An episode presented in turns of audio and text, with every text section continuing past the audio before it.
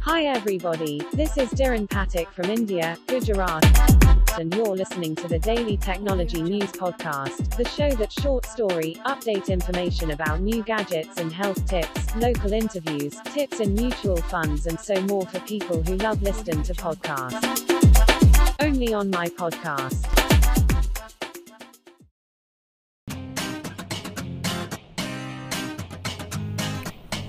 ટીમના પ્રકારો. દરેક ઔદ્યોગિક સંસ્થાનોમાં વિવિધ પ્રકારની ટીમો હોય છે. સંસ્થાનો દરેક વિભાગ એક ટીમ છે, જેના સભ્યો એમને સોંપવામાં આવેલી કામગીરી એકબીજાની મદદથી બજાવે છે. માહિતીની આપલે કરે છે, સમસ્યાઓના સમાધાનો શોધે છે, ટીમના લીડરને નિર્ણયો લેવામાં મદદ કરે છે. કામગીરી અને જરૂરિયાતો ઉપર આધાર રાખી ઔદ્યોગિક સંસ્થા વિવિધ પ્રકારની ટીમો બનાવતી રહે છે. એક, સમસ્યાના સમાધાનો શોધવા માટેની ટીમ. આવી ટીમના સભ્યો અઠવાડિયાના થોડા કલાકો માટે મળે છે અને વિભાગોની કે સંસ્થાની કામગીરી બહેતર બનાવવાના રસ્તા વિચારે છે. જોકે મોટાભાગના કિસ્સાઓમાં આવી ટીમ ફક્ત સૂચનો જ કરતી રહે છે. એમના સૂચનો ઉપર અમલ કરાવવાનો પાવર એમની પાસે હોતો નથી. વીસમી સદીના નવમા દાયકામાં ક્વોલિટી સર્કલ્સની બોલાવાલા હતી. આ તકનિકનો ઉપયોગ કરી જાપાનના ઉદ્યોગપતિઓ ઉચ્ચ ગુણવત્તાના પ્રોડક્ટો ઓછા ખર્ચમાં બનાવી શકતા હતા. ક્વોલિટી સર્કલનો જન્મ વાસ્તવમાં અમેરિકામાં થયો હતો અને એને જાપાનીઓએ અપનાવી લીધો. અમેરિકાથી ઓગણીસો પચાસમાં નિકાસ થયેલી આ તકનિક ફરી અમેરિકા અને યુરોપમાં એંસીના દાયકામાં ખૂબ જ લોકપ્રિય બની. આ તકનિકમાં આઠથી દસ કર્મચારીઓ, સુપરવાઇઝરો અઠવાડિયામાં એકાદ વાર મળે છે અને ગુણવત્તા સાથે સંકળાયેલી સમસ્યાઓ પર ચર્ચા કરે છે. સમસ્યાની જળ શોધે અને એનું સમાધાન કરવાના રસ્તાઓ શોધી મેનેજમેન્ટને જાણ કરે. મેનેજમેન્ટ ક્વોલિટી સર્કલની સિફારિશો ઉપર અમલ કરે યા ન કરે આખરી નિર્ણય મેનેજમેન્ટનો હોવાથી ક્વોલિટી સર્કલના વળતા પાણી થયા.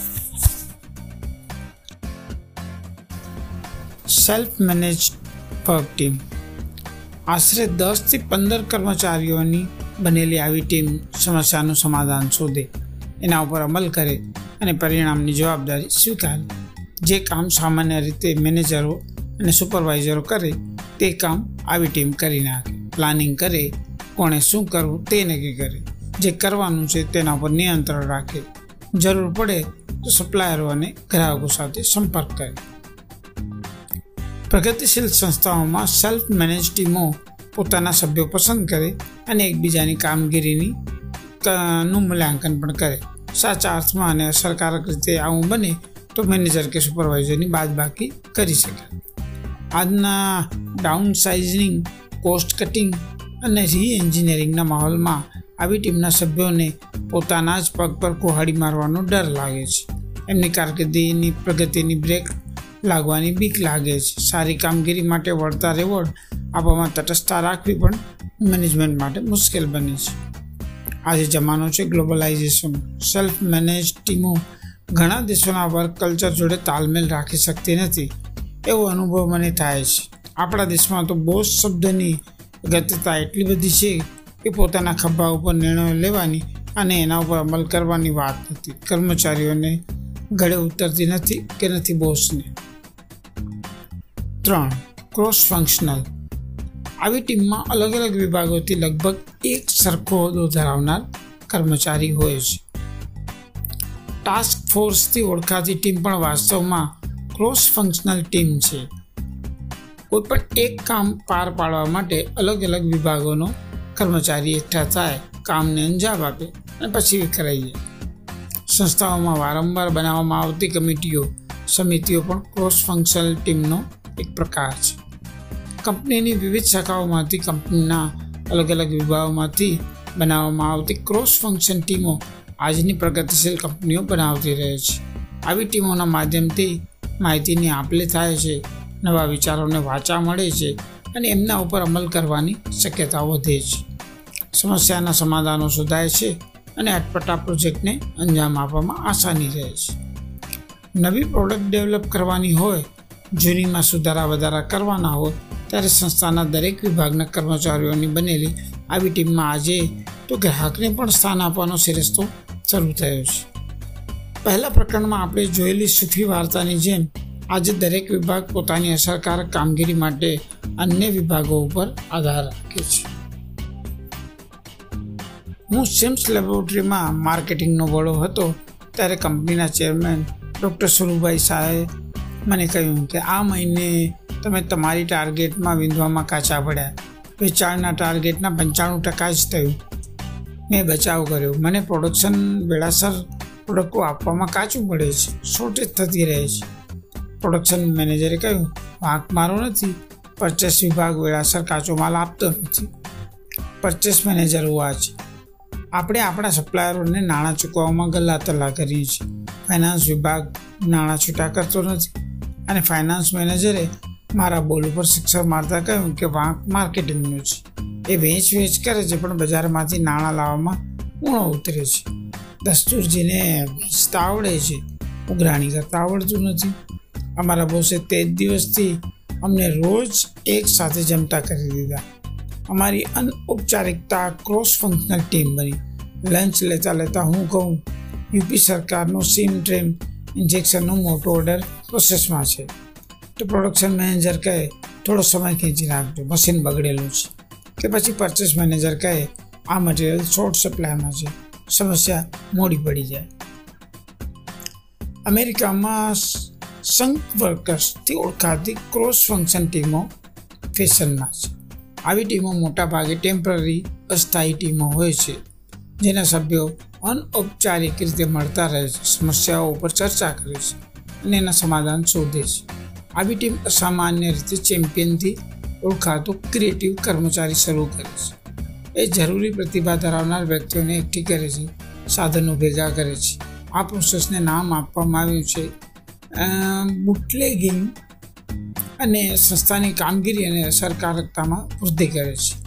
ઘણીવાર તો આવા સ્કંક વર્કર્સ સંસ્થાથી અલગ રીતે કામ કરતા મેં જોયા છે. નિયમોની, બ્યુરોક્રેસીની એસી તેસી કરી એ સમસ્યાના ક્રિએટિવ અને ઇનોવેટિવ સમાધાનો શોધે છે. દર વર્ષે અનેક અનેક નવા પ્રોડક્ટો બજારમાં ઉતારતી જગ પ્રસિદ્ધ થ્રી એમ કંપનીની ગજબની પ્રગતિમાં આવા સંક વર્કર્સનો મોટો ફાળો છે. મેન્યુફેક્ચરિંગ માર્કેટિંગ રિસર્ચ એન્ડ ડેવલપમેન્ટના ઉત્સાહથી છલકાતા કર્મચારીઓ ભેગા મળે અને એમને તૈયાર કરેલી પ્રોડક્ટની જાણ કંપનીને થાય ત્યારે પ્રોડક્ટ બજારમાં ઉતારવા માટે તૈયાર થઈ ગઈ હોય. વર્ચ્યુઅલ ટીમ આજના કમ્પ્યુટર યુગની દેન જેવી આ ટીમ કોમ્પ્યુટરની મદદથી દૂર દરાજે રહેતા વિખરાયેલા કર્મચારીઓ સાથે સંપર્કમાં રહે છે. Email internet internet video conferencing જેવી તકનીકો વાપરી માહિતીઓની આપલે કરે છે. નિર્ણયો લે છે. જરૂરી કામોને અંજામ આપે છે. ઇન્ફોર્મેશન ટેકનોલોજી એ આજે એક નવો નિયમ બનાવ્યો છે. લો ઓફ ટેલિકોઝમથી ઓળખાતો આ નિયમ એવું કહે છે કે જો કોમ્પ્યુટર વેબનો પ્રસાર વધતો જશે, તો તેમ અંતરો ઘટતા જશે અને છેવટે અર્થહીન બની જશે. વર્ચ્યુઅલ ટીમો દુનિયાના ખૂણે ખૂણે કામ કરતા કર્મચારીનો જ્ઞાનનો અનુભવ અને એમની પ્રતિભાનો મહત્તમ ઉપયોગ કરી શકે છે. આવી ટીમના સભ્યો વચ્ચે ભાઈબંધીનો માહોલ બનાવવામાં સમય લાગે છે. અને મારો અનુભવ એવો છે કે આવી ટીમના સભ્યોમાં ગ્રુપ ઇન્ટરેક્શનની પ્રોસેસ સાથે સંકળાયેલી સંતોષ શોર્ટ સપ્લાયમાં હોય છે. પાંચ ઇન્ફોર્મલ ગ્રુપ ઔપચારિકતા ટીમોની સાથે દરેક સંસ્થાના અનૌપચારિક ગ્રુપ બનતા રહે છે. આવા ગ્રુપના સભ્યો પોતાની અંગત જરૂરિયાતો પૂરી કરવાનો પ્રયત્ન કરતા રહે છે. દરેક ઔદ્યોગિક સંસ્થા એક સામાજિક સંસ્થા છે, જેના સભ્યો પોતાના સામાજિક અને સ્વીકૃતિની જરૂરિયાતો પૂરી કરવામાં પ્રયત્ન કરે છે. આવા અનૌપચારિક ગ્રુપો કેટલી વાર સારો પાવર મેળવે છે અને ઓળખાય છે કોઓલિશનથી એ યાદ રાખવું જરૂરી છે કે ટીમ બધા જ દર્દોની દવા નથી. ટીમને જરૂર પડે છે વધારે રિસોર્સની વધારે સમયની. ટીમની મિટિંગોમાં સેંકડો કલાક વેડફાઈ શકે છે. ટીમના સભ્યોના નિર્ણય ઉપર ગ્રુપ થિંક અને ગ્રુપ શિફ્ટના વાયરસો હુમલા કરતા રહે છે. વગર જરૂરની ટીમોમાં પણ ગઠન થતા જોયા છે. ઓર્ગેનાઇઝેશન બિહેવિયરના ગુરુ પ્રોફેસર સ્ટીફન રોબિન્સે ટીમની જરૂરિયાત નક્કી કરવા માટે નીચેના ત્રણ સવાલનો જવાબ શોધવાની સલાહ આપી છે. એક વ્યક્તિ જે કામ કરી શકે, એની સરખામણીમાં ટીમ બહેતર કામ કરી શકશે? ટીમના હેતુઓ, ટીમના લક્ષ્યાંકો, સભ્યોની અલગ અલગ ગોલના સરવાળાથી વધારે સારા પરિણામ મેળવી શકશે? ટીમના સભ્યો ઇન્ટરડિપેન્ડન્ટ છે. એમની અસરકારકતા માટે એકબીજા ઉપર આધાર રાખે છે. ફૂટબોલની જેમ.